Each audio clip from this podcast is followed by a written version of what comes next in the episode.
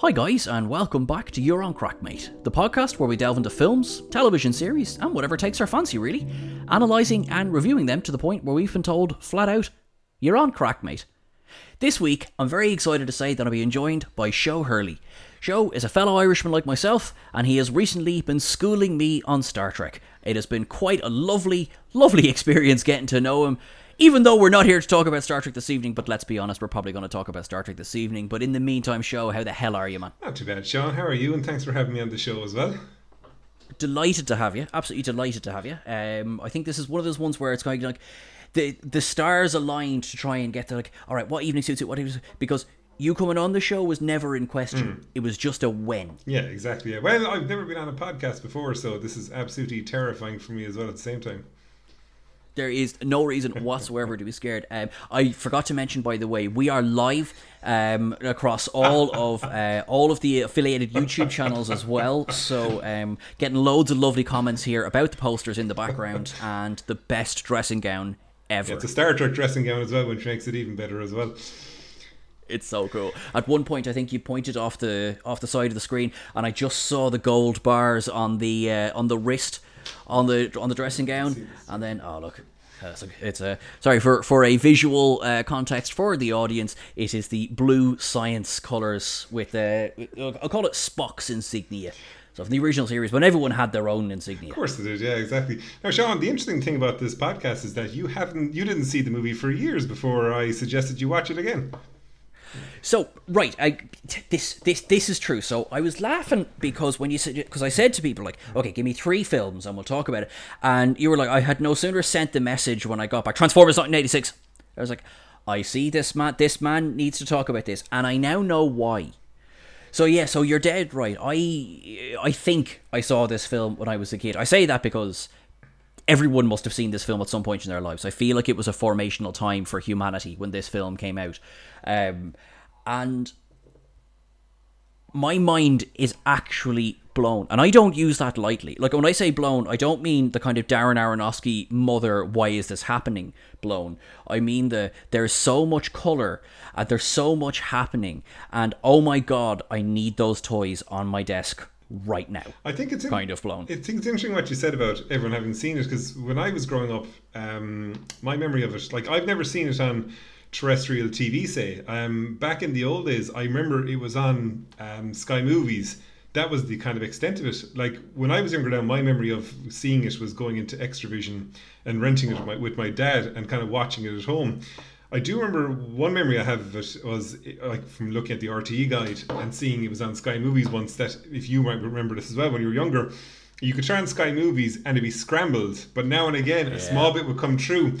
And I still recall my favorite part of the movie is um, at the start when Spike and Hot Rod are going to Lookout Mountain to see the shuttle um, approaching.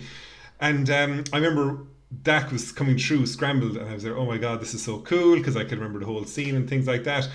But I didn't have it like in a physical form because obviously buying movies back then was kind of tough enough to kind of come by. So a lot of people true, yeah. a lot of people I knew, knew have never actually seen it. Like I've said it to like some of my friends in the last week that I was going to be watching, and some of them didn't even know it had even that it even existed. Some didn't even know if they'd even seen it.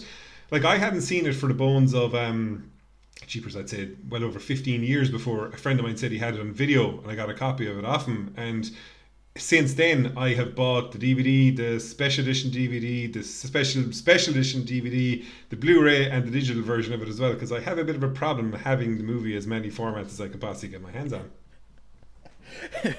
I'm uh, sorry. On behalf of the film industry, we thank you. but but like that was it. So I did I did a swift Wikipedia. I always do a quick Wikipedia on the films we're going to talk about, Yeah. and it, it kind of on the not seeing it for a long time. Apparently, it, it was it was ridiculously hard to come by for a long time because a lot of the original masters were destroyed. Um, it took a long time, I think, to come to. Now, you might know more about this than I do. Apparently, it took a long time that only the VHS copy existed, and then, sure, you know yourself, how many times can a VHS last? And eventually, yes, it was thankfully remastered, but And I think as well as when like I was listening to a few podcasts about it today just because I was curious what you know what people thought about it and what they knew about it. There was a lot of discussion about when the film was actually put out on DVD that it wasn't in the right format and things like that. Like that when it was actually reco- when it was actually made, it was kind of done in the four three format, not designed for um, widescreen presentation at all. So over the years, in all the different versions, all the different versions that I have, like every time I bought it after I've then checked out the internet reviews of it, and there's obviously some massive Transformers fans out there, and they'd be hmm. criticizing you know the sound or erroneous sounds put in and what's right and what's wrong and things like that. Now, from my own perspective, I never see a huge difference between the kind of different versions and things like that. With one exception, there is one version I really don't want to watch again because I I could felt that the color was off and things like that. So there has been a few versions kind of knocking around. The one I watched down preparation for this was um, on the Apple TV app. I bought it uh, there, and I noticed because it's in widescreen that in certain scenes you could definitely see that because of the widescreen presentation, you're losing bits at the top and bits at the bottom as well. So it's not the kind of the perfect widescreen that you kind of want to see it in. That's actually so that that was now I, I literally I saw a line about that so I didn't notice it while I was watching the film but yeah apparently that is a consistent issue that some people have while watching this is that you can notice where I suppose what would maybe be the equivalent where you'd have to zoom in Yeah. almost to make sure that it fills your screen and it's it's interesting because it, it reminds me strangely it reminds me of um, when fox did the remaster on buffy the vampire slayer i don't know if you were a fan um, when when that came out originally Never actually watched it, would you believe? um, that's that's that's all right. There's, our next podcast. but um, what they did is that television has changed since even like that was the 90s and obviously transformers was the 80s like the, you know we're, we're sitting now now it's become a little more normal to have your big screen tv your flat screen all the you know super duper quality but of course a lot of these things were actually made to fit the the 4-3 screen Yeah. so what they did for that is that there is an issue because they allegedly, just because I don't want to get sued by Fox, uh, did a hatchet job on it. Yeah. That you can literally, at some points it goes in, and some points it comes out, and then, you know, there's, at some point, they took the original master, and the crew is visible in the shot Oh, really? because they just said, I need this to be in 16.9 or, you know, 1080. Uh, There you go. That's the guy saying pl- uh, cut, or that's the guy saying action. There's the clapper board and everything because they just took the original masters. And with this, now, I suppose the handy thing about this being an animated one is you won't catch the crew, Yeah. but you will have to sacrifice at some point. It wasn't designed to be on these kind of screens, and then you're supposed faced with the bigger question of is this is this when remakes are allowed? Is this when Michael Bay is allowed to go back and redo this now as well with seventy five percent more explosions?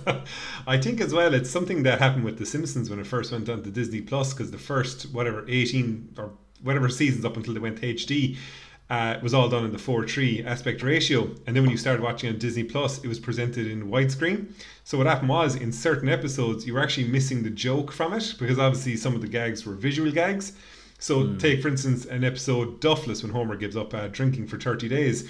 He goes to the Duff Brewery, and then when the guys give him the tour, he says, "Here's our three new flavors of Duff, Duff whatever, Duff Dry, Duff Classic, Duff something else." And when you're looking at it in the widescreen, you can't actually see that the joke is that at the very top, all three pumps are basically coming from the same thing. So it's the exact same beer that's there. So what Disney had done is they've gone back and made sure that you can change the aspect ratio to watch it in the original 4:3 presentation rather than the widescreen.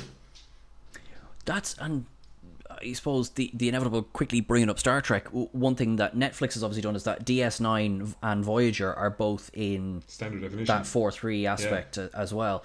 Uh, certainly standard. It, it hurts my soul. Standard definition because I know how beautiful TNG is. Blu-ray remaster. Come on, guys, go back and do DS9. DS9. Just give us DS9. We'll wait for Voyager. Just give us DS9. But um, but it is in that aspect. And initially, when they first came to Netflix, uh, I was a bit like, oh, I miss my big widescreen. Now I totally understand it just wouldn't suit it at all. You'd lose half the image and but then I've seen some of the HD footage from what we left behind and uh, and then I felt sad. So Transformers is a film Yeah. that was out in 19 is it I think it was made 85 released 86 or possibly 87. Yeah, they went about um, making it directly after the first season. They started writing it because if you actually look at the movie, uh, the majority of the characters from it are from season one. So all the characters that were introduced in season two are you know, n- you know conspicuously absent from the movie itself. So they really went into kind of production with it really fast. Obviously, the history behind it was that um, because of the success of it, they wanted to start rolling out new Transformers, new toys. Hey, So- rolling out. Sorry. Dear God, I'd like to apologise on behalf of Sean there for that joke. Um, I will take that. But um, so the plan was then is obviously to get rid of uh, as many of the Transformers as possible, so that they could get the new kind of characters on stream at that point. Now, obviously, if you're listening to this podcast, I hope you've seen the movie because there is going to be spoilers ahead. Um, so with the new characters coming out, obviously new toys that come out. So being a kid, not knowing any of this, a lot of the kind of the film was a bit of a shock in terms of you know the spoiler alert, the death of Optimus Prime in the movie and things like that. But what? I know, yeah, it's a shocker. How did you not know that was going to happen? But the funny thing was, I was listening to a podcast earlier and they were talking about the movie and um, they were saying about the death of Prime and all that. And I kind of think that if Prime had not died in it, it actually would have affected the film more. I think that because he wasn't in it, it was easier to kind of give other characters more of the limelight. Meanwhile, if he had survived it, he would have, you know, been a lot more kind of involved in it. But the funny thing was, at the time, I think it was Mattel was it who were making it. They made they were making three films at the same time, and there were three big kind of um, toys. So My Little Pony, GI Joe, and Transformers. So GI Joe, Yes. GI Joe was coming along first, but then there was a delay in production of that. So in both Transformers and GI Joe, the main character was getting killed off. In Transformers, it was Optimus Prime. In Joe, in GI Joe, it was uh, Duke, I think his name was. So they didn't really kind of appreciate how much the audience felt for Optimus Prime at the time. So the writer Ron Friedman of the movie he fought against killing Optimus Prime in the mo- in the movie, uh, but you know the powers of B said no, he's getting killed, we're replacing him and all that. But there was a massive backlash against it after the fact. There was a load of angry parents writing in, kids writing in, and all that kind of thing. So as a result, in the GI Joe movie, they didn't kill Duke; they put him into a coma and they basically had him back alive at the end of the movie instead. So the question obviously is, had the G.I. Joe movie continued its production at the time when it was ahead of Transformers, if that had gone first and the reaction been bad, would Optimus Prime have survived in this movie or not? I and do do you know what? Because I'm I'm watching it with all of the various memories of the show and the Michael Bay franchise as well in my head, hmm. and I'm kind of going. I was watching the movie going. When does Prime come back? Shocker. And I was on it. Even like I was, I was there because I was, I was texting you, going like, "This movie is amazing! Oh my god, Optimus Prime!" And right up until the closing credits, I was like, "Okay, God, they're leaving it a bit late, aren't they?" Um, and then yeah, spoiler alert. No, no, Optimus Prime dies when you see him die. That is the end of Optimus Prime. I was like, but, but, but, because I was thinking as well when I was watching it, and um, and I'm well aware if the words I'm saying are like sacrilege to some people, but I think the is it Revenge of the Fallen, the second one, Yep. is sort of a very, very, very loose remake of this, and I do it like loose as as loose as you can get because I think Devastator is in that one, but he doesn't resemble No. Devastator in this one. No, not even wrote. Uh, yeah, the death of Prime and the Matrix and all that are in the second one as well. Yeah. that that's and I think I was I was spoiled a bit with that because I was like, you know, oh well, Grant, sure, you know, just wait the nine hour runtime of uh, Revenge of the Fallen, and you know you'll get Prime back. Um, and So, yeah, it was. what were your- It was a good twist. What were your memories of the show from like being younger? Surprisingly, like as I was watching, it surprisingly few because I kept getting surprised by stuff. For example, my first surprise was, and this is going to sound so bad, Bumblebee speaks. That's right. I was not prepared for that. I was kind of like, ha, wait, what? What? But that's that's one because you were you, you said and you're and you're dead right. So this went into production after season one, and watching this, there does it, it does feel like not that you're missing plot points, but like these are very established characters. Yeah. You get that straight away. Like you there, there was a moment where I was kind of like trying to jot down names really. Because you remember the big ones. You remember Starscream and Megatron and and all the rest of them. Um, uh, I was saying that because there's about fifty names, lads. Um, but then there's the other ones where I'm just like, hang on, who who who was that one now again? What's going on? Do the humans have names? Um, there was a bit of that as well, and and then I did remember, weren't there more humans? And that mean that's from the TV show, Yep, though, isn't it? That's right, exactly. Yeah, the um, like I suppose when I was younger, I was it was my favorite show at the time. Well, that and Mask, And um, Oh man, Mask was so I good. know it was absolutely excellent. The toys were class as well. Um, but for me, like I was a huge fan of Transformers when I was younger. My abiding memory of watching it is used to be on a Saturday morning at ten thirty, and I always know that because my dad used to always go shopping at a quarter to eleven, and he used to always say at the break, "You're either coming with me or you're not." And I always had to miss most of the second half of a load of episodes of Transformers over the years. Which was obviously a bit of a balls, but I was mad about the toys. I love the toys; they were absolutely brilliant. I still have the original Optimus Prime at home. Now he's missing the trailer, he's missing his hands, and one of his arms is missing. But beyond that, he's in perfect condition, um, which I don't think is going to get me much on eBay these days. He's he's been through the wars, but sure, look, we're keeping him around. But I think Um, what's interesting is when you watch the cartoon, and it's you know like a lot of it, in terms of you know like what was great about the '80s cartoons is it was a very clear distinction between the good side and the bad side. Like the baddies were just bad. That was it. They, there was no kind of you know trying to kind of justify their actions. Like Megatron just wanted to get the power from Earth and just get off Earth and get back to Cybertron and things like that. The, the Autobots are obviously trying to kind of you know stop them, things like that. And like you know, each episode would happen, but there was never any real kind of consequence to actions and things like that. Like I think the best way to describe that, and it popped into my head when I was thinking about this podcast, is there's an episode of Danger Mouse, um, a total segue into something completely different. And um, the bad guy, Baron Greenback, he captures Danger Mouse and he kind of dresses himself as somebody, and he's kind of making fun of Danger Mouse, and he's there going, you know, oh, you captured Baron Greenback at this time, but instead of arresting him, you know, you threw a pie in his face to get back at him and you let him go. And I kept on bringing all these things up, and I'm kind of there going, that's actually 80s cartoons in a nutshell, isn't it? Like, there was never any kind of, you know, um, say, consequence to actions or things like that. But when you come into this movie, like, even from the get go, you know there's something totally different because, you know, at the very start of the movie, Unicron comes along and just eats a planet. And you're going, Jesus Christ. And he's literally murdering people in front of you. So you're going, wow, this is totally different to, you know, kind of what I was expecting. And you're there going, this is a bit odd. Then, you know, it transitions to the description of where we, you know, the movie set in the far off future of 2005. I, I sorry, I snorted into my coffee when I was watching that. I was like, oh god. But the thing is, like, that would have been 20 years then after the original series. But, like, what you said, like, if you were trying to recommend this to somebody, you'd have to give a bit of background because this movie just throws you straight in. Like, you've no idea that. Yeah. Originally, both factions had landed on Earth centuries previously, and then obviously the Decepticons have returned, they've taken over Cybertron and things like that. So you're just kind of thrown into it. You're just being told that you know the Autobots are on a moon trying to win back their home planet, and that they have a base on Earth, and like none of this is covered off really the history for you. But the look of the movie immediately completely jumps out. It looks a lot more polished. There's not as much kind of you know well look the film is riddled with coloring errors, animation errors, and all that kind of thing. Like, but again, who the hell cares? But you know the, the scene I think that really kind of shocks you is when the shuttle is going to Earth and it gets attacked by the um, by the Decepticons. The fact that you know there's four Autobots on it and they just get murdered in cold blood, like, and like they, they get shot down. That's all. That's horrible. But the worst of all then is just as you know they're the as the scene is ending and it shows Megatron just standing at the front of the bridge. And Ironhide wraps his legs, legs around like Ironhide is close to death, and it just kind of the angle kind of pulls up. Then you just see Megatron's gun pointing down, he just blasts him straight in the face and kills him. And you're going, oh my god, this is uh, this film isn't going to you know put its punches at all.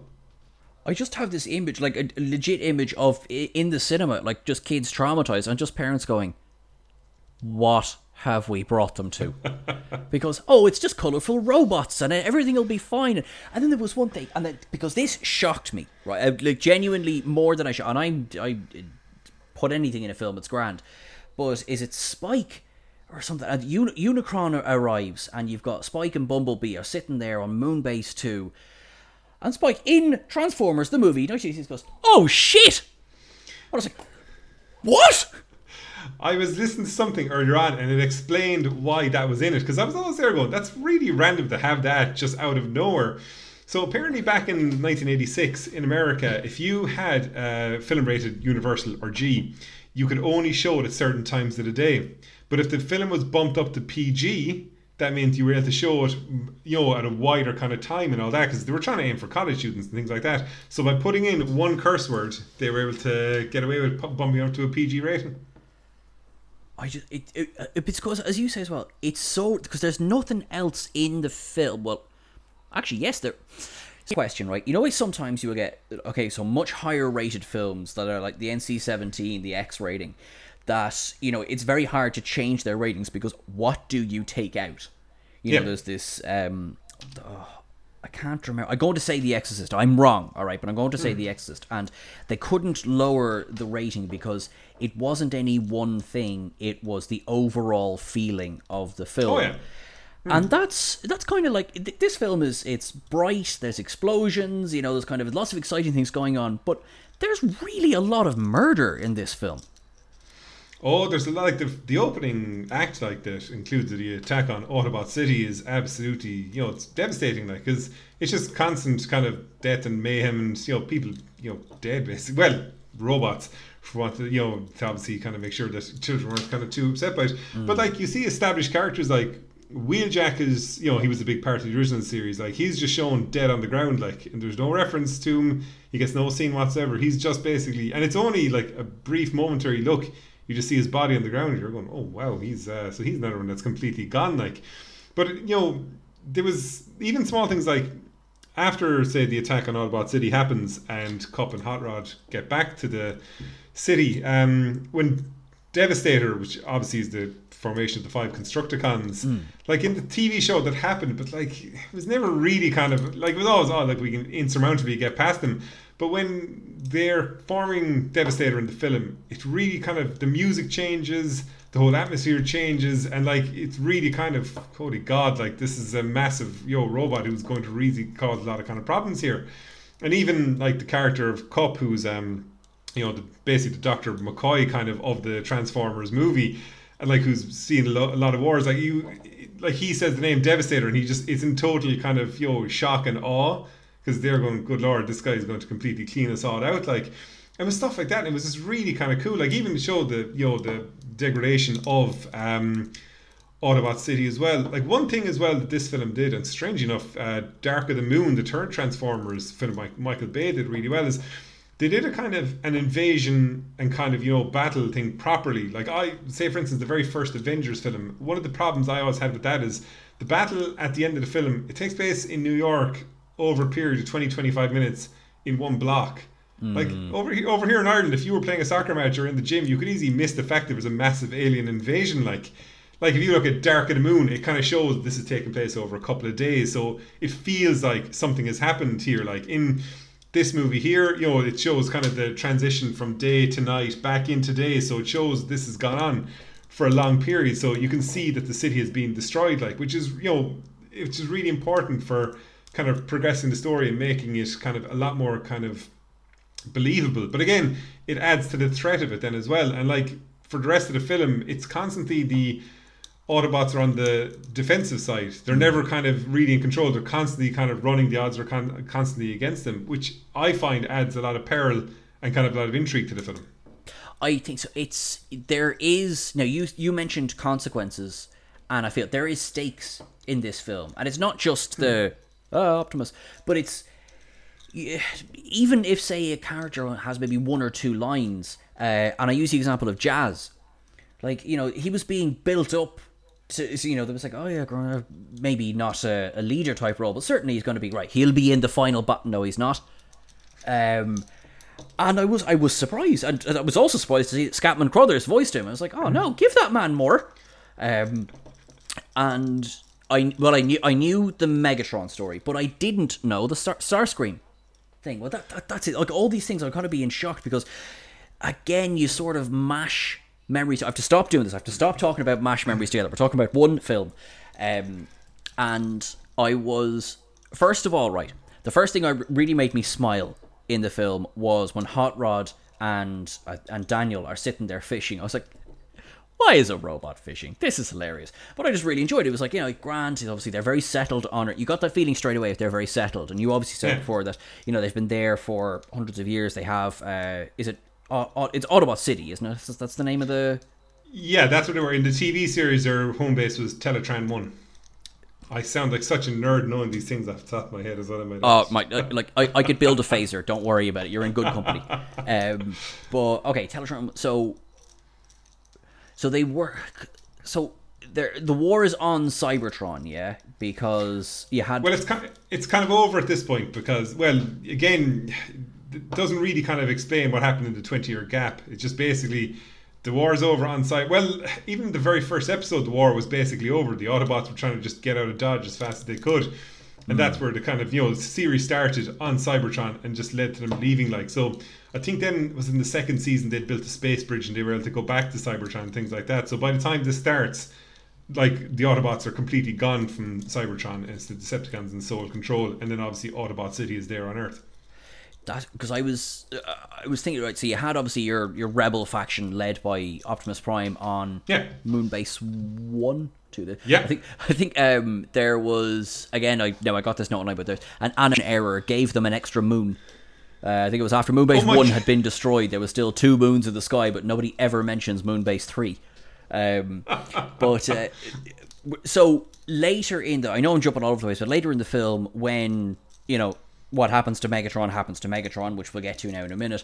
But the idea, the threat to Cybertron, you kind of get the feeling it's like, oh no, Megatron actually cares about Cybertron. He's not just, I mean, he is obviously there to mess up Optimus Prime's day and mess up everybody's day, but you know, once you know a, th- a threat comes to Megatron's seat of power, he's like, you know, you kind of feel like, oh, oh, he does actually care about the planet he lives on. He doesn't want anything bad to happen to that. Um, now that's about all of the nice scenes you get. With, I say nice as in that's all of the nice guy scenes you get with Megatron. It's about one second long. Everybody enjoy it. Um, but uh, so yeah, so I get that now. But I think it might have helped if I had maybe watched season one first to kind of know that the war was over. I I got the feeling that it was this extended conflict. You know, it was an ongoing civil war, if you like, on the planet. But uh, I'd have to I'd have to watch it back in because I I actually have most of the I'm only missing the second half of season two on DVD. I have the rest of it downstairs.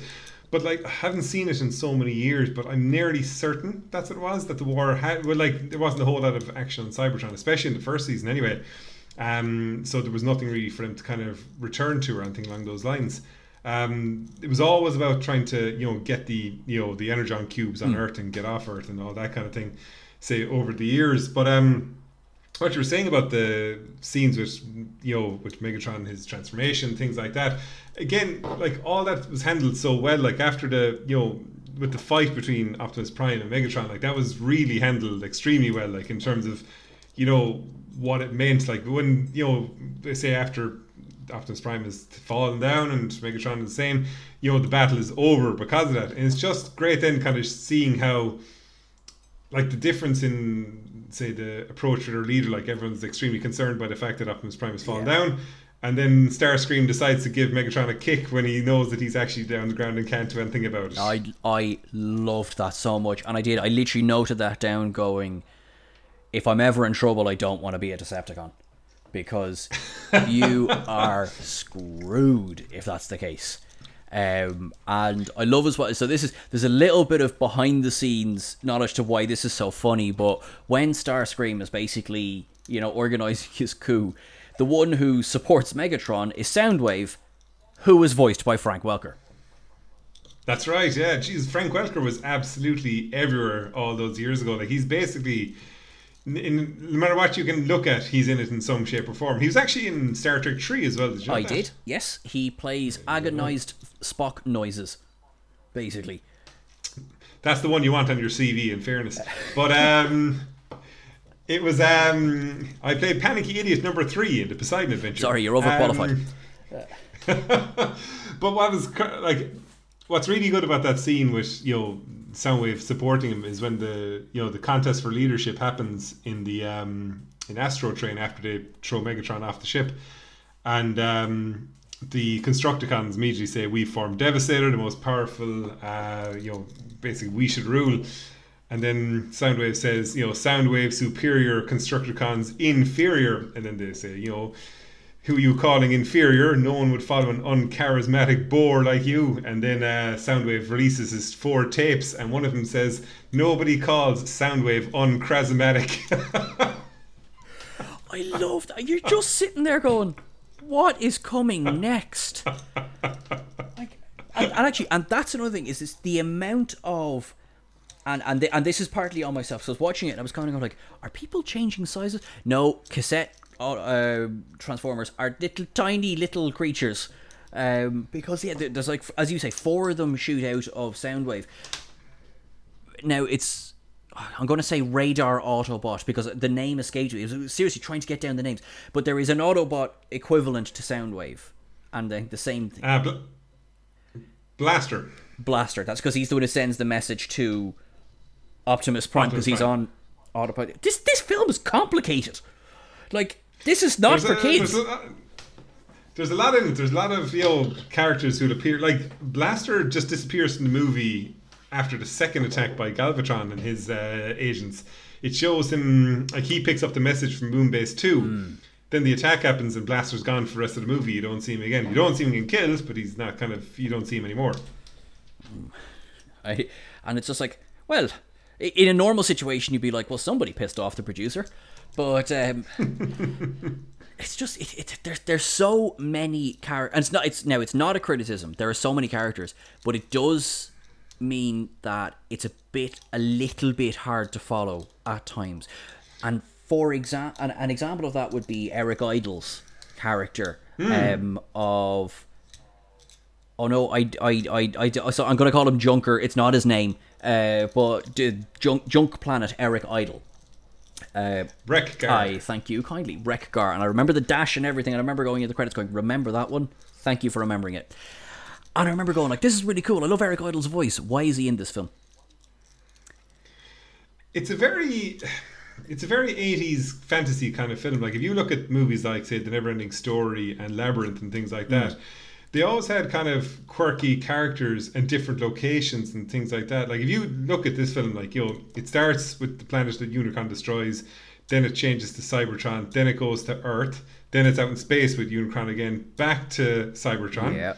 then back to back to earth then the attack on the shuttles happen in space. Then the say one sh- one shuttle lands on junk, and then Hot Rod and Kup wind up on the planet with the quintessons on it. Yes, And then it's back over to junk again. Then back over to Cybertron. So there's a lot going on in terms of you know you know because it breaks up the characters as well. So you've got two different kind of storylines kind of happening then with Ultra Magnus on his side and Hot Rod on his side.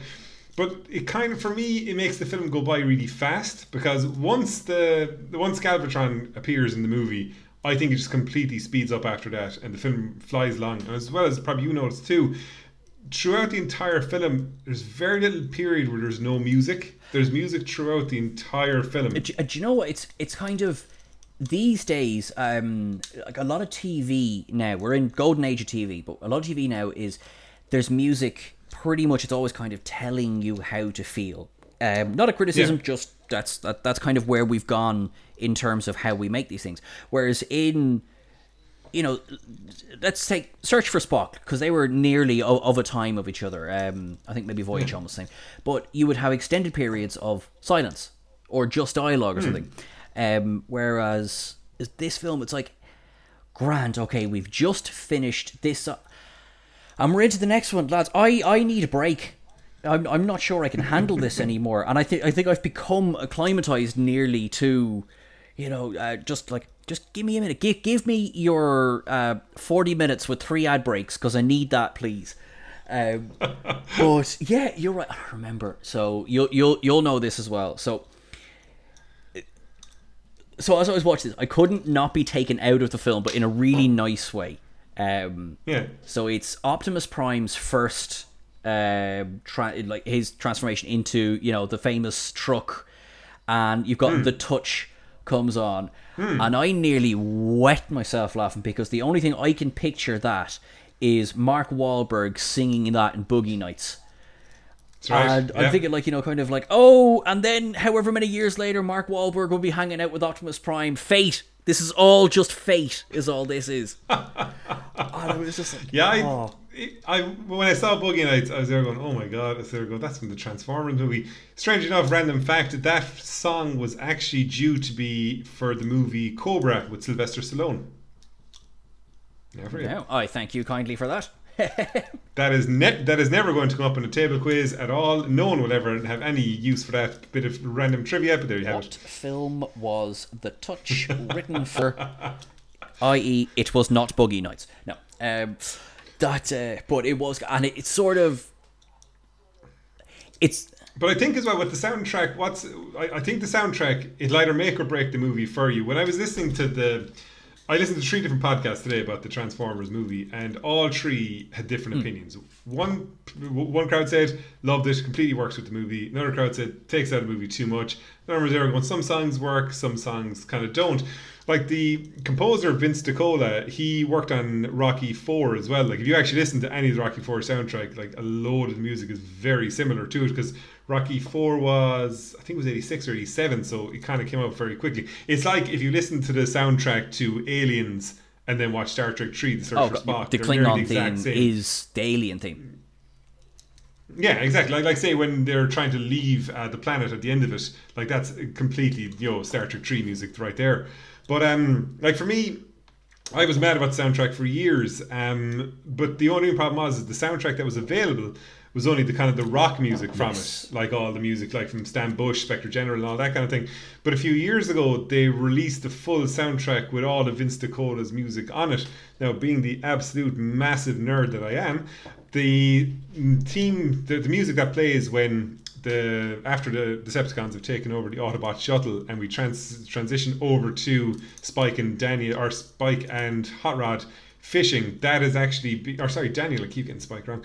Daniel and Hot Rod fishing. I actually have that as my ringtone Nice. on my phone, and I've had it for many years. It's called Gone Fishing, and it is absolutely. But it's only about fifty something seconds long, but it's just brilliant because, like, there's certain you know yourself like anyone will attest to this. Um, certain songs will bring you back to a period in your childhood. Like as I said, that scene was always one of my favorite scenes in any movie I ever saw when I was a kid. I just loved it. It was because the scene is brilliant in terms of it starts out really positive. It's a nice summer's day. Hot Rod and Daniel are sitting down. Everything's fine. You know the shuttle is coming, and it's all kind of cool. The music kind of picks up then with um, uh, Dare by Stan Bush again, and they drive off to Lookout Mountain, and then suddenly the music changes when Daniel when Daniel spots there's a hole in the shuttle, and then you know um, Hot Rod spots it suddenly starts shooting, and the whole movie changes at that point. And it's kind of cool in a scene like that again because you've gone from this nice thing following a horrible thing of you know all the Autobots getting killed on the shuttle, and you think, oh no, it's look, it's gonna be fine, and then suddenly it transitions, and th- that's when the movie really kind of you know like the real threat begins at that point, and it keeps on going. Then It for the rest does. the- Like it properly. It, it sort of it ramps up, and I'd say the only quiet bits after that are maybe standing around Optimus Prime, and that's kind of it. I mean, there, there's something like properly happening um, at at nearly all points. That because the first third of the film is kind of the dash to escape. Then Yeah. the second third, roughly now, would be kind of everyone is all scattered off in their different various groups and dealing with the different threats. You have Hot Rod is gone, Magnus, uh, Mag- Ultra Magnus. Ultra Magnus. Go Magnus Prime? No, Ultra. Um, and uh, and then you have obviously poor old Megatron slash Galvatron is like, I'm the lead. Oh, I'm not the leader. Um, I will I'll do I do a quick kind of like let's talk about Unicron for a second because the, for years for me what was famous about this film was the fact that it was Orson Welles' last film. And That's right. I, I will be honest and say like for all that I talk about film, I've only seen I think I've seen I've seen um Citizen Kane and I've seen The Third Man Yeah. and I've Yeah. heard War of the Worlds. So that'd Yeah. be that'd be kind of it for me. For and of course I've seen the trailer to Star Trek: The Wrath of Khan. Um, no, the motion picture. Sorry, he did the motion picture, um, and like he has that amazing voice. But I was I was kind of going like you know, that's like the king of Hollywood is in this film at some point. So what I think leading leading up to it, I think though he'd kind of he'd kind of done you know a bit of a Michael Caine on it for many years. Like he was in a lot of smaller movies and things like that. Like his star was very much kind of gone. Like I think as well they only had him for two days of recording. Now there was often kind of report like I think he died was it five days later after he fully finished his Yeah. recording of the of the role. But there were a lot of kind of talk of did he survive or not. Like now it has been confirmed he did. He did. He fully recorded all his lines. Now apparently he didn't know a whole lot about what was going on. He just knew that he was a robot killing other robots and things like that. Like, but like who the hell cares? Like, he was Orson Welles, and what was great is is that they said that his the power of his voice was gone. It wasn't as strong as it was, and they put it through a synthesizer. But I think that actually adds a lot of menace to the voice as well. So. Like I really like the voice of Unicron really- in the film. I think it's absolutely it's very brilliant. cold it's very deep and you know you, you do have that proper sense of menace coming off it whereas um like frank welker has that kind of gravelly you know i'm trying to find a better way to describe it than yuck kind of sound to his voice where it's like ah yeah of course he's the bad guy. He's the guy sitting in the corner going yeah. Um and then when you have thankfully when you have the the late great fantastic leonard nimoy takes over as galvatron you're like brilliant. But even like that has to have also been put through a synthesizer because i think you can trust me when i say i know leonard nimoy's voice. I've heard it once or twice now.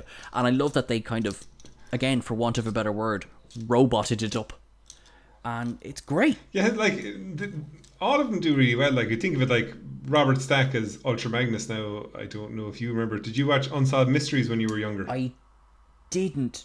Well, not that I remember. Um, I kind of it was one of those voices where you're like, do I remember this voice or not? You know that kind of feeling. Yeah, like basically Unsolved Mysteries. Like well, like it's back on Netflix nowadays. But you know the original series, which is on Amazon Prime, was you know was. It was brilliant. It was kind of a terrifying enough kind of like it was basically like you know Crime Watch UK or Crime Call whatever like, but it was just brilliant. But his voiceover was always because this like the stories that they tell and all that they were kind of spooky enough, they were creepy enough, and like his voiceover would kind of give you you know chills. Like would show story of say a murder in Tennessee or something like that. It would show a photo of it, and in Robert Stack's voice, we are going, and this person is still at large. And you hear in Limerick going, oh my God, he's going to come and kill me. He's going to leave Tennessee. He's outside my house right now. so his voice always had a kind of element of menace to it as well. But he was like, Robert Stack was a well known actor at the time because like he had played Eliot Ness on The Untouchables back in, I think it was the late 50s, early 60s. And like he'd been in Airplane as well and things like that. It's like he was a known actor. Leonard Nimoy obviously was huge at the time because obviously he just made Star Trek 3. He was in the process of getting ready to make Three Men and a Baby, and Star Trek 4 was coming out as well. Um, like Eric Idle, as you said as well, was um, you know in Monty Python for years. And Judd Nelson as well, who did Hot Rod, like he was a member of the Brat Pack. He'd made the Breakfast Club. Oh, like that. that's so, like, what. they he- were really kind sorry, Of, just yeah. I, I was googling a picture of um, Robert Stack as, as as I was talking to you there. Uh, Judd Nelson. Sorry to interrupt. Yeah. Yeah. Judd Nelson was the other name that stood out for me. yeah, exactly. And as well, Scatman Crothers, who did Jazz, this was his last movie as well. Poor Scatman And Crothers. here- like And he, here's one for you now that I that I bet you you won't know. Um, Harry Mudd from Star Trek: The Original Series. Roger C. Carmel. Now I'm not. this is his last role not, not going to lie to you. I I IMDb'd. That's that's how. Otherwise, now I wouldn't have. I wouldn't have spotted him because it's it, it's many's a moon now since I've seen um, uh, Harry Mudd. Um, any of those. Yeah. Uh, well, uh, not being played by Rainn Wilson. Um, but uh, so God, so so what you're saying is that this movie was the kiss of death to several of the actors. It absolutely was, with the exception obviously of Peter Cullen because he kept on kind of going from strength to strength. It's interesting when you hear his interpretation of Prime, and you know, from watching documentaries of it over the years, like he was saying that when he had first say auditioned for the role, he was sitting outside, and you know there were people inside doing large kind of, were doing really kind of large voices and things like that, and shouting voices and all that kind of thing. I think he said that his brother had served in the military and he was a captain and he was really softly spoken. So when he went in, the performance he gave was very kind of understated, soft spoken. It sounded a bit like John Wayne, but the kind of the you know the presence is in the voice on its own. Like it's the same. Like you know Peter Cullen is Transformers or Kevin Conroy is the Batman. Oh, say what a great like description. You know, yeah, like it's it's very like if you watch any Transformers, there is no voice like Peter Cullen's. Like, like even in Michael Bay's films, as completely bananas as they are, like I go back and watch them just for Peter Cullen's voice as Optimus Prime because it's just a wonderful voice to have kind of you know running through. it. Even the same with um, Kup as well. I was convinced for years it, sh- it surely was voiced by um, Forest Kelley who played Dr. McCoy, of course, in Star Trek, but it wasn't. It was actually um, Lionel Stander, I believe his name was. He was in Hart to Hart. He played the butler in it. Um, I know so many random facts about TV from the 1970s. And This is good to know. You will be Uh, on my table quiz team. no, don't, because I'm terrible at table quizzes. Um, nobody's going to say who voiced Kup in the 1980s. But it could be the one time somebody does ask it, and you can be like, "Yes, it is show's time to shine." But what's interesting is what you were saying about um, like Leonard Nimoy's voice as Galvatron. When this, when the move after the movie, the series transitioned obviously into seasons three and four. But what they did is they brought Frank Welker back to do the voice of Galvatron. And now part of the story of Galvatron in the third and fourth seasons is that he's gone insane. So Right. the voice is more manic, and it's it's it doesn't have at all like at least with say Leonard Nimoy because of the voice he has and the range he has like there's a kind of a quiet menace to Yeah. it like and there's no roaring there's no shouting. The words are you know expertly pronounced. Every word is important and it sounds like even say just before they say kill Ultra Magnus it's just the way he says Magnus give me the Matrix. And it's just simple. It's just you know it's an order. You know for well there's a threat with it as well. There's no need to go bombastic with it and things like that it's important for a movie like this that it had that kind of you know legitimacy to it instead of kind of you know if you didn't have the right people in it a lot of it wouldn't be believable and things like that. Like any scene that has um Leonard Nimoy's Galvatron is brilliant. Well I'm biased because I love Leonard Nimoy but it makes such a big difference. And like I sent you on this scene last night is that you know towards the end of the movie when Galvatron threatens Unicron saying that he is the Matrix and it's just the way that you know Unicron's voice is kind of basically they're going right. That's it. I've had enough of this Galvatron guy. I'm just going to basically destroy his planet. And it's just the whole scene is absolutely brilliant because you know the music works, you know the voice acting out of Leonard Nimoy works, and the voice acting out of Orson Welles at the time works as well. It's brilliant. There's so much kind of that really kind of works in terms of the voice acting in the movie. it like they nailed the cast. They absolutely nailed the cast. Um, because I mean, general sense animation successful. It live. You can you can forgive to an extent. You can forgive poorer quality animation, and again to an extent, um, if you've got a great cast. Obviously, script important, but you know if you've got a great cast delivering the hell out of the lines, whereas you might have something and some not all but some disney films are guilty of this where you might have beautiful animation but there's just nothing interesting to listen to Yeah, you can tell as well people who aren't like it's like if you watch The Simpsons and there's a guest star on it, and like you know that they're not used to it. So, like say for instance, like in the episode of Rick and Morty that has Elon Musk in it, like you know full well Elon Musk has absolutely no idea what he's doing at all, and it sounds like somebody reading a script rather than somebody actually embodying the role itself. and it like you, you might see them or you might not see them but you're still you can feel that discomfort. Whereas i didn't feel that at all. There was now there was one moment that they sell the hell out of this. So i think this one was for the the grown-ups in the audience. And it's where it's just before um the the decepticons uh launch their kind of first attack on the Yeah. the, the rebel faction because it's got it's Spike and Bumblebee are talking, and Spike Yeah. basically he's drawn that he looks directly at the camera and says. I can't wait till I rotate home and then see my boy Daniel. It's been sort of I was like, wow, I can see the crosshairs in the middle of his forehead right now. That's uh, me and my honey bought a boat called the Live Forever, and, and it was so funny. And I thought that is for everyone who's ever watched one of those films. I thought that was so funny. And then he just he disappears for half the film. You're just like, oh wow, they did take him out. Yeah, they took a lot of people out right. So the film is really kind of, you know, can you handle like say, you know, the new characters like because obviously they wanted to make sure that you know I think it was was it in November '86 it was released. Hang on, I have IMDb open in front of me here. November, hello. 23rd of oh, October. October, hello, Christmas. No, hang on a second. That was released in Ireland, the 23rd of October. That was never in the cinema in Ireland. I can really get. Well, it wouldn't have been in Limerick anyway. I'll tell you that much. It was. It was in Um, one fella's living room in Dublin. He had a projector. Nobody knows how he got the master tape of it, but that's the master tape they used to make the DVDs. Um, a complete random aside. A few years ago, I was in um, the University Concert Hall here in Limerick, and I was just just trialing basically what their cinema screens were like inside there. So there was these films I was trying to organise a charity uh, event for, but I brought in the movies that I was trying to show, but the night before I was kind of just I grabbed the, the Blu-rays of it and I just looked at the Transformers movie and I said I will never see this in the big screen. I'm never going to get a chance to see my favorite scene on the big screen ever. So I brought it over with me, and we looked at the some of the bits of the movies that I wanted to do for the charity screening, and I just said. Is there any chance, I said, that I could watch a small scene from this movie? I said, I will never see this in the cinema ever in my life. And I said, I'm just mad to see this. And they were like, Of course, no problem. So your man went upstairs, put it in, and the lady I was dealing with, she was on the phone. She kept saying, "Yeah, just put it right in a few seconds, right in a few seconds." And I was there going, "Can he turn up the volume a good bit more?" And she did, and then I just looked at her and I said, I'm so sorry. I said, but I'm going to step over here for the next two minutes. And I said, I'm going to indulge my eight year old self. I said, because I am so mad to see the scene and the big screen, and I'm just going to have to enjoy it on my, on my own. So it was the scene, you know, when, you know, the Lookout Mountain scene and all that, and it was absolutely brilliant. And the big screen, it was out of this world. It really was. Um, it really was brilliant. It's just one of those films I'd love to see in a cinema again. But again, nobody again, look, I told you to go watch this. A lot of people who listen to this podcast may never even know that it actually exists. But like seeing something like this in the big screen would be kind of cool. I remember like reading at the time that it didn't get a huge release and that reaction to it was kind of overall kind of negative enough. But I suppose with something like this, you really have to have seen the TV series leading up to it as well.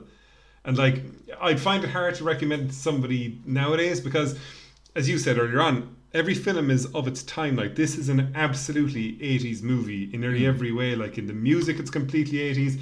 In its sensibilities, it's completely 80s. In how it just keeps moving from place to place, and the cheese factor as well. But it's unashamedly 80s, and that's what I love about it. Is that it's just basically going, this is what this movie is this is up to you now to decide if you want to actually watch this or not. Oh, uh, just, you, you mentioned there just about, of its time and the cheese. I wrote this line down because I was just like, oh, this is amazing. And I think it's Kup that says it. Hmm. I got better things to do tonight than die. I was just like, Brilliant. this is the Great best line. script ever. Um, I don't. I don't know about you, but did you see any parallels between Springer, uh, who you just mentioned there, and Commander Riker in Star Trek: The Next Generation? Now you have to forgive me. Springer is the guy who can turn into a helicopter and also a car. He's a green fella. He's the guy who said, "I got better things to do, to do tonight yeah, than die." Um, yeah, you kind of because what? Wait, what feeling did I get off him? It's like what? I think I think now I, I might I might disappoint you because I think I got a bit lost with him. I think it's because he was like, "Oh, he's a car. Oh no, no, he's a helicopter now." I don't know what's happening. Uh, I feel like I feel like such a bad person because I was just like, what's what's what's I I kept I, kept I, I will say I paused it a couple of times just so I could kind of take a breath and go, right, I got better things to do tonight than die. Grant, okay, let's go again. Right. Um, no, because I think the the ones who stood out for me the most, like the ones where I was like, oh, great, they're back on it, was the Dinobots. Oh, they're brilliant. Uh, is it Gr- Grimlock? Yeah, he's like my favorite character in this film. He's just he's so, brilliant. and he's just like, oh, and he's really, he's really helpful because he keeps telling you his name. There's um, a scene in it when they attack Devastator at the start of the movie, and oh, jeepers, I, I always get the, the, names wrong, but anyway, the Brachiosaur, I think, the one with mm. the long neck. Devastator kind of hits him and puts him on the ground, but as he hits him, his eyes kind of come out of his head. It's like and it's like a Looney Tunes thing. And I remember reading about that because I, I always said that stands out. But I think it was the director or the writer said that was put in there to remind you this is only a cartoon and it's just basically you know, for the crack. Just to kind of say, don't worry, this, there's nothing serious here. Like it's just a blasted cartoon. But like that's it because I mean, it, it's gas that they included that because like it is a cartoon and it is it is for children. Like there is definite bits that are like this is for the grown-ups in the room, but it is for children. But yeah, it's like Sometimes you kind of need to have the silly gag. Sometimes you need to kind of not bring the tone down, but maybe bring mm. the hmm. mood or level it a, a bit because it just gets as serious as a seizure at some points. I, I saw I was I, I, I, saw this interpretation of it now. Again, this is just this evening, so I'm not claiming credit for this, but I just thought it was hilarious. Um, that it's a remake of The Godfather. And I know the look on your face says it all, right? So Optimus Prime is Vito. Um, and Yeah. then in his absence, you have the rise of Sonny, who is uh, Ultra Magnus. And then Yeah. Ultra Magnus is not able to manage anything, so eventually the return of Michael slash uh, Hot Rod, and Hot you know Rod. that's how they come together and, and you know defeat the bad guy slash the five families uh, at the end. I was just kind of like, this is crazy enough that I can kind of see it. I don't know if they actually did make Mario Puzo aware of the fact that they were remaking The Godfather while they were making this film, but you know what? I, I subscribe to that reading of this film. That's okay. That's valid. Uh, but like when you look at any movie, you, like you know yourself, you could always try and tie it back to something. Like my favorite one is that the people who made uh, Ducktales claimed that Christopher Nolan stole an idea from one of their episodes for Inception.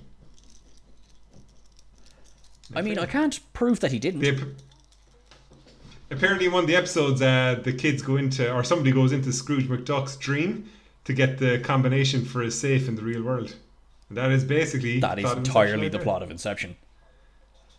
So can you imagine a young Christopher Nolan sitting there going, "Oh, look at this idea here from Ducktales. I'm just going to note this down, and in about 20 years, I'm going to make a hit movie completely based on this story." It's all right because nobody watches that Ducktales show. I remember every time Scrooge McDuck dived into that pool full of coins. You made the wrong bet there, Chris. It's like in it's like an episode of Father Ted when they're doing the Eurovision and they think that nobody knows the song, and it turns out absolutely everybody remembers the song. To to a very specific portion of our audience. My lovely horse running through the field. What's good about the movie as well, I find, is that like again, it was something of the eighties. The eighties was very much kind of treated even kids like you know, I won't say adults, but like older kids. It didn't really talk down That's to them, like and Yeah. with the with the movie, like it's not like it introduces you to what Unicron's past is or anything along those lines. It's basically here he is flying out of the out of nowhere. He's eating a planet, and that's his you know his story. The same with um, Daniel. Like, there's no need to explain where he's come from. He's clearly Spike's son. There's no need to kind of you know go massive slavishly into a story. It's just it's straight in front of you. It gives you enough, and it says, right, that's your background. Movies on. That's it. Get into it as quickly as you can. And that's what I really like about it. That it doesn't pander to you. It doesn't drag it out. It's not an origin story. It does kind of expect you to have some idea, but even if you don't, you can pick it up pretty fast. Gets into the action and just kind of keeps on going. Like and like, I suppose like I'm not going to say it's a perfect film, but like it's a film I can sit down, I can turn on, I can watch it, and I don't get bored. There's no scene that I'd watch where I'd say I want to fast I- forward this. Every scene I mm, really I get enjoy. that. There was nothing. There was no bit where it flags, and you kind of think Yeah. th- in the best of films, there's usually a scene where it's like just the energy winds down. Doesn't make you know you can kind of take a breath. This doesn't let you take a breath. That's why like I was I was joking and not joking when I was saying like I'm, I need to sit down. Like I just feel like I've just had a bag of sugar.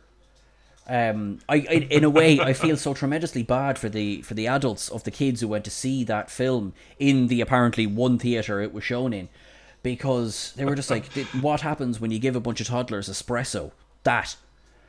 Um, But if you if you think of it, if you think of um, Dunkirk, Dunkirk has music nearly throughout the entire thing. But if you think of the scenes in the planes, I remember I watched a thing on on Twitter before. And it kind of showed that the way um, Hans Zimmer kind of did the music was it kept on building, but it never hit the height. It would kind of start, it would recycle itself, it would go up.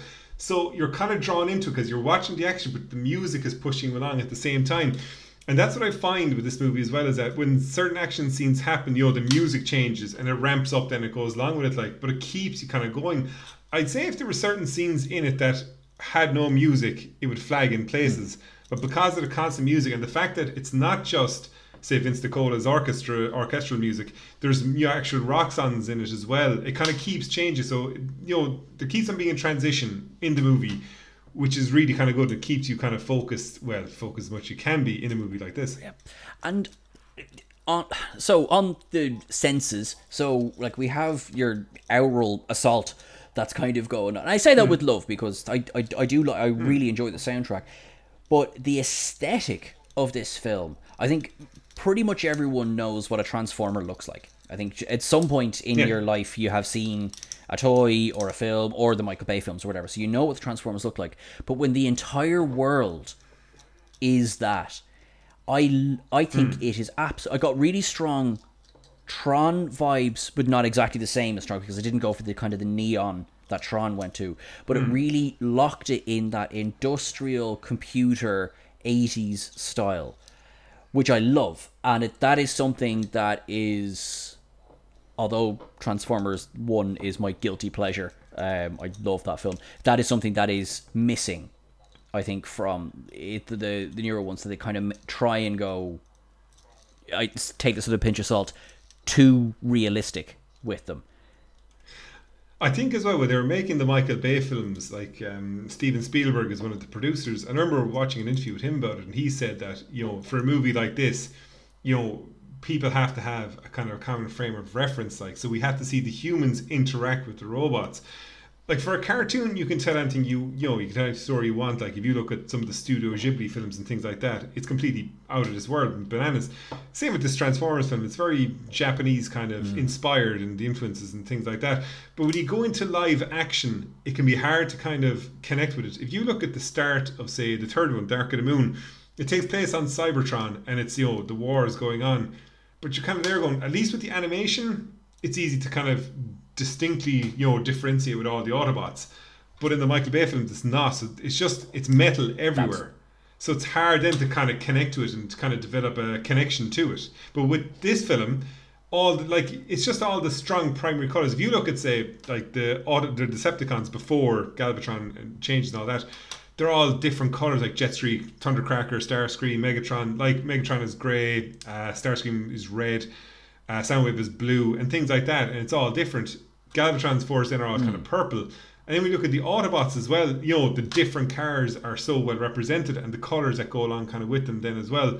It makes a kind of a huge difference. Like, and again, that's where your kind of connection is because you feel a connection to these characters because it's easy to identify them and you can kind of you can understand their personality. Like, well, the best ways to work out how you've connected to a film is if you were to describe any character in the film without referring to their physical appearance, how detailed could you be about them? The more detailed you are, the more memorable the character is. So if you were trying to describe, say, Kup or say Hot Rod or say Megatron, could you do it without saying Megatron's a big robot that transforms into a gun? The answer is no. Same with Kup, you could easily say war war grizzled, kind of sarcastic, angry, you know, crusty person. All this with Hot Rod, then again, it's kind of even though we've only seen him in the movie, you know, it's a young kind of person, kind of you know, go get him, but kind of a bit kind of inexperienced, like and things like that. And like as the movie goes by, he grows, and you can you know, it's easy to kind of see exactly how that kind of growth goes on with it to become you know a leader and things like that. Well, yeah. Sorry, like, I, yeah, that's my review of everything you just said. No, but you're you're you're dead right. Like the the, I suppose the take Optimus Prime, right? He'd be probably the best example. Mm. Everyone, sorry, everyone who would know the Transformers franchise saga, whichever, you know the red and the blue of Optimus Prime. Yeah. And it's one of the things I physically remember being in the cinema with my friend and you know the it, this is the Michael Bay one now and Optimus rocks up and rocks up in the the red and the blue and like you could hear the noise going straight through the theater because we instantly recognized, we were instantly transported back in time to when we watched the cartoon, when we watched it on TV, when you know we watched it in the again. I'm I'm assuming and we watched it in the film because it's all one lovely, lovely memory. Uh, but mm. if they hadn't like, if they hadn't at least kept that, because Megatron of the Bay franchise and Megatron of this film are both voiced by Frank Welker that's it. That's that. That is the way in which. Oh well, not in the first film. Sorry, in the subsequent films, uh, Frank Welker came back. Um, yeah, and that's it. That's where the similarities end. You know, whereas yeah, exactly. Yeah. And it's uh, but it's hard. Like it, it, they're such hard films to compare. Like I'd be the same as you. Like I really enjoyed the first one. I totally can take any criticism of it. Like the fight scenes are all over the place. Like they improved as the movies went by.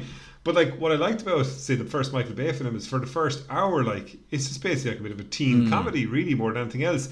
And there's a kind of a mystery to the Transformers as well. Like the introduction to the Transformers scene is absolutely brilliant. And as you said, when they're in the alleyway and Optimus Prime comes down for the first time and transforms, I thought I was going to pass out because I thought it was really handled extremely well. The music really worked well. The sense of scale with it as well kind of came along because like like what I was really happy was that Optimus Prime kind of became a cinematic hero in like from say 2007 onwards like which is kind of where he really deserved mm-hmm. to be as well and the fact that Peter Cullen continued to voice him as well and it kind of you know worked out really kind of well it's a shame that I think that this, you know, how forgotten this movie has been over the years. Like, because anyone I've showed it to has actually really enjoyed it, and I think they've been kind of taken aback by how much I have enjoyed it. It was funny when I when you put up about this, you know, you put up on Twitter about the podcast. I straight away I was there going, I can guarantee you, not a lot of people have seen this, and I was there going, this has to be the one to be talked about because this is a film that if you're a child of the 80s and you enjoyed cartoons in the 80s, this is an absolute movie you should watch because it is very kind of engaging. It does kind of keep you interested. There is a good story. The characters are interesting. The voice acting is excellent.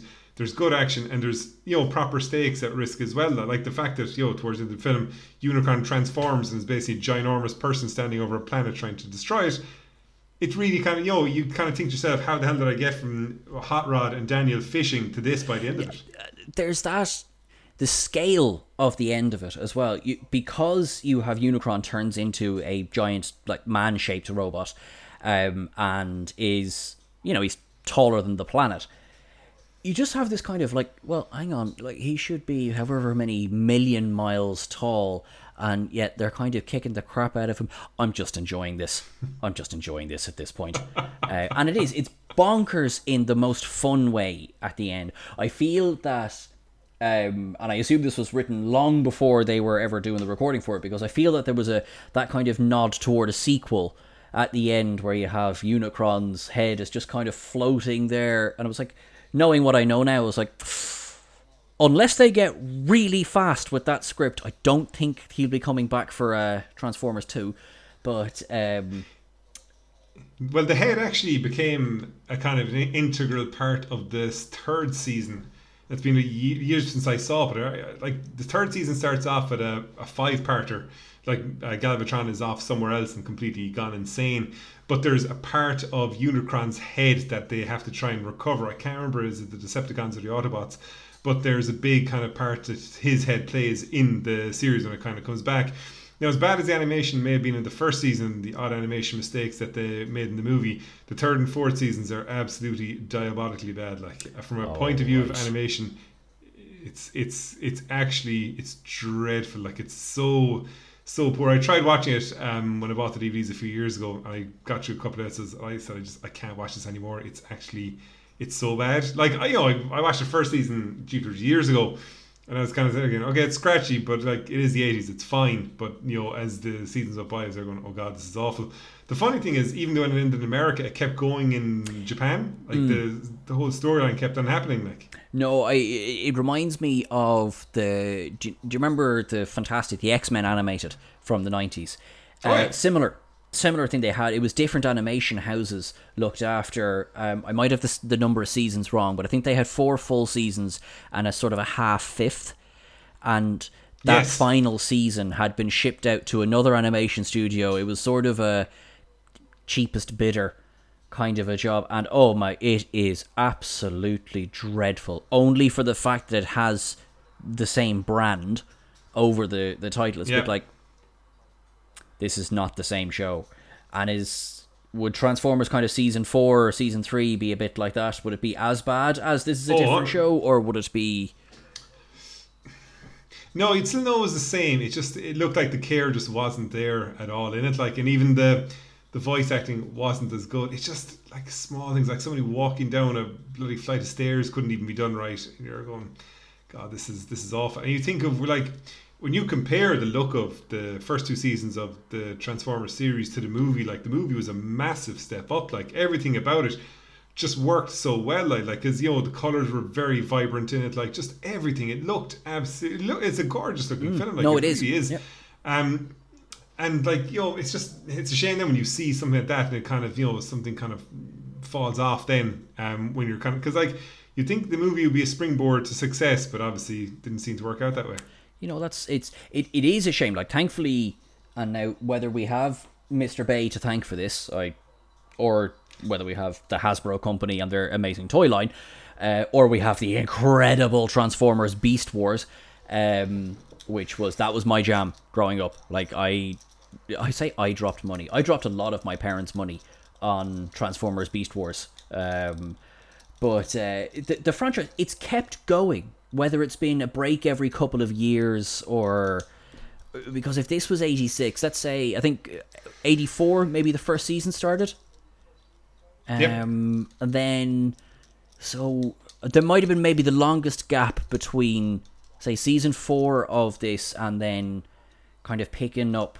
I think beast wars might have been next because i know kind of uh, transformers prime is newer. That's the 2000s Yeah, that's right. I was in college and Transformers Prime was up, but there was a um a kind of uh how would I put it? A kind of a re-release of the of the original series in the mid '90s. It kind of started with it was weird. It kind of started with a different kind of intro, and then it would it would just they just kind of you know because obviously trying to bring to a new audience and things like that. But like, there's so much there to kind of work on. It's just the problem is, is that you know like Michael Bay's films have kind of just been fairly all over the place. The ideas are kind of good, but like some of the humor isn't work. Like the most recent film, not Bumblebee, now the one before that. By God, it was all over the place. Like it was just the one with Anthony Hopkins in it. Say the last. I've Night, actually I've not I've not got around to that because of and I mean we we both agree both both enjoy the first one a lot but they just they they get long and you can feel the length of them. That's that'd be Oh, my biggest criticism I think of the films is that I think Revenge of the Fallen that was over 3 hours or maybe maybe not over but it was certainly heading toward 3. I think Dar- But see, the, I think I think the problem I always have with Revenge of the Fallen was there was a, a writers' strike in Hollywood. Oh, was that at time. 2008? Yeah, of course. Yeah, and I and I was really looking forward to like film came out in 09, but I remember in the lead up to it, people were saying, "Look, is there been an effect by the writers' strike?" And of course, writers are no, no problems at all, everything's fine. And I was there going, "That doesn't hmm. seem right." Film came out, mixed reviews, and when they were making the third one, Michael Bay just and the writers just came straight out and said, "Yeah, the second one was really badly affected by the writers' strike." So, if you need any reminding, Hollywood lies to you on a consistent basis because they don't care about how much of an impact they want you in and they want your Absolutely. money. Like, we'll tell you the truth after you've purchased your ticket, preferably four times. But like, say, you know, with the movie still going on, Bumblebee wasn't too bad, and I'm pretty sure there's other series and all that. But there actually been a couple of good um, games over the years as well that have actually come out, like War for. Actually, I have them both here. Um, War for Cybertron and oh bloody hell, what's the other one? Can't find it at the moment.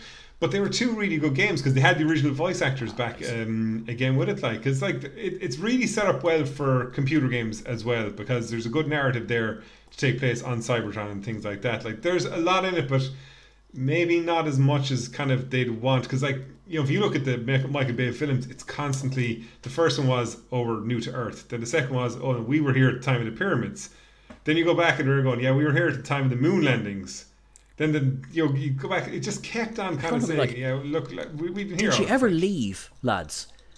Like, I mean, delighted you're here, I- but it seems like once a year, every year.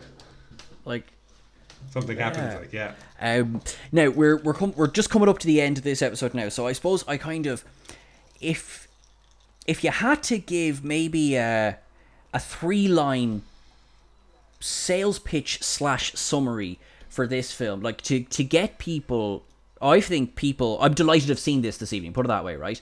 So to get people to kind of go like, no. Let's give this film a shot. I've been born and bred on the Michael Bay films, or you know, I you know I played with the toys. Why should I sit down and watch this film?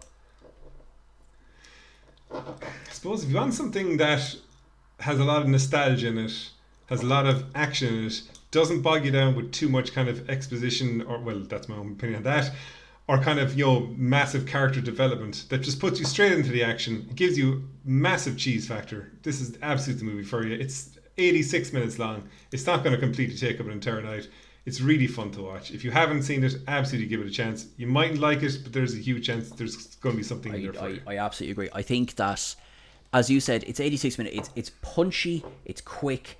You know, and I'd say the worst thing, the worst thing I could say about it is it's too short. I want more, yeah. and I want a sequel we're not going to get. But that's okay. Like, there's well, it's well, there's there's apart from the high body count, it's uh, quite a. Quite quite a successful film, apart, apart from all the people who died making it. Anyway, right. Uh, Joe, thank you so much, and thank you so so much for joining me this evening. Thank you so much for reintroducing. I'm going to say reintroducing me to this film. I feel I've seen it, but like childbirth, something has flooded through my system that I've completely forgotten it, and I got to experience it all over again. Not at all. And thanks for having me on, Sean. It was an absolute pleasure. You're you're a gentleman and a scholar, and I will. Uh, this is both a promise and a threat. I will have you on again as soon as possible. Perfect. Thanks, You're Sean. very welcome. You're very welcome. And that is the end of our episode this week, guys. Thank you so much for joining us. Whether you think we're mad for what we said, think we're stunning and wonderful, or frankly, think we're on crack, let us know. Please consider following the podcast on Spotify, Apple Podcasts, Google Podcasts, or the podcast catcher of your choice. Joe, if anyone wants to reach out and get in touch with you, which they absolutely should, how would they find you? Oh, dear God. Um, I don't have to put my name to this, do I? Um, of course I do. Um, I'm on Twitter at Seosamh Hurley, uh, S E O S A M H. Uh, for anyone who is not Irish, that is the Irish of Joseph, and nobody can ever get it right. So that's me on Twitter. Excellent, cool. And what I'll do is I'll put that handle in the description for this episode as well, so people can just click on a button and come say hi. Perfect. Thanks, Sean. You're very welcome. And you can find the podcast on Facebook and Instagram and Twitter as well. Just pop in at Sean Ferrick and it'll bring you straight to me, really. And that's probably the fastest way of doing things. Please rate and review the podcast if you can. Every word goes a long way. If you enjoyed this podcast, please consider becoming a patron over on Patreon. For the same price as a coffee a month, you can get exclusive access to episodes before they air, along with creative input on the episodes we produce. We'll be back for another episode of You're on Crack, mate. Show, thank you very, very much again for joining me. Thanks, Sean. Not at all. I have been Sean, and you've been awesome.